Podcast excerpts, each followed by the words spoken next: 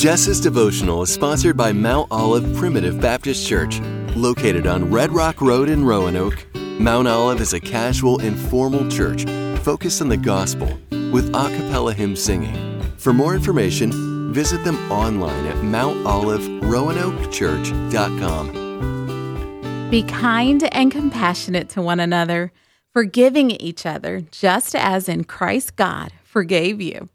Ephesians 4:32. Today is the day we celebrate Martin Luther King Day.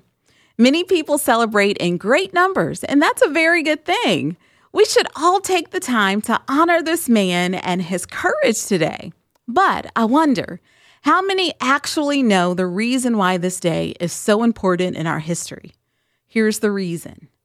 In 1956, in Montgomery, Alabama, a young, unknown Baptist preacher came home to find a large crowd gathered in front of his house, his house that had just been bombed. He ran inside to see if his wife and his daughter had survived. When he found out they were okay, they were unharmed, he comforted them before going outside to face a large, angry crowd. They had gathered with chains and weapons to retaliate against the ones in their community for this despicable deed.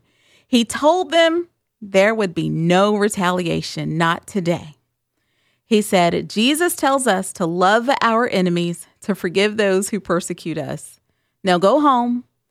Thus began the legacy of an amazing man with a unique spirit, Martin Luther King Jr. What King did on that occasion isn't natural, it's supernatural. The ability to forgive our enemies who have wronged us. The ability to forgive our enemies who have wronged us is often beyond our own natural ability, but it is the Spirit of Christ. It is true Christianity. It is a power available to us all, and it really can and will change the world.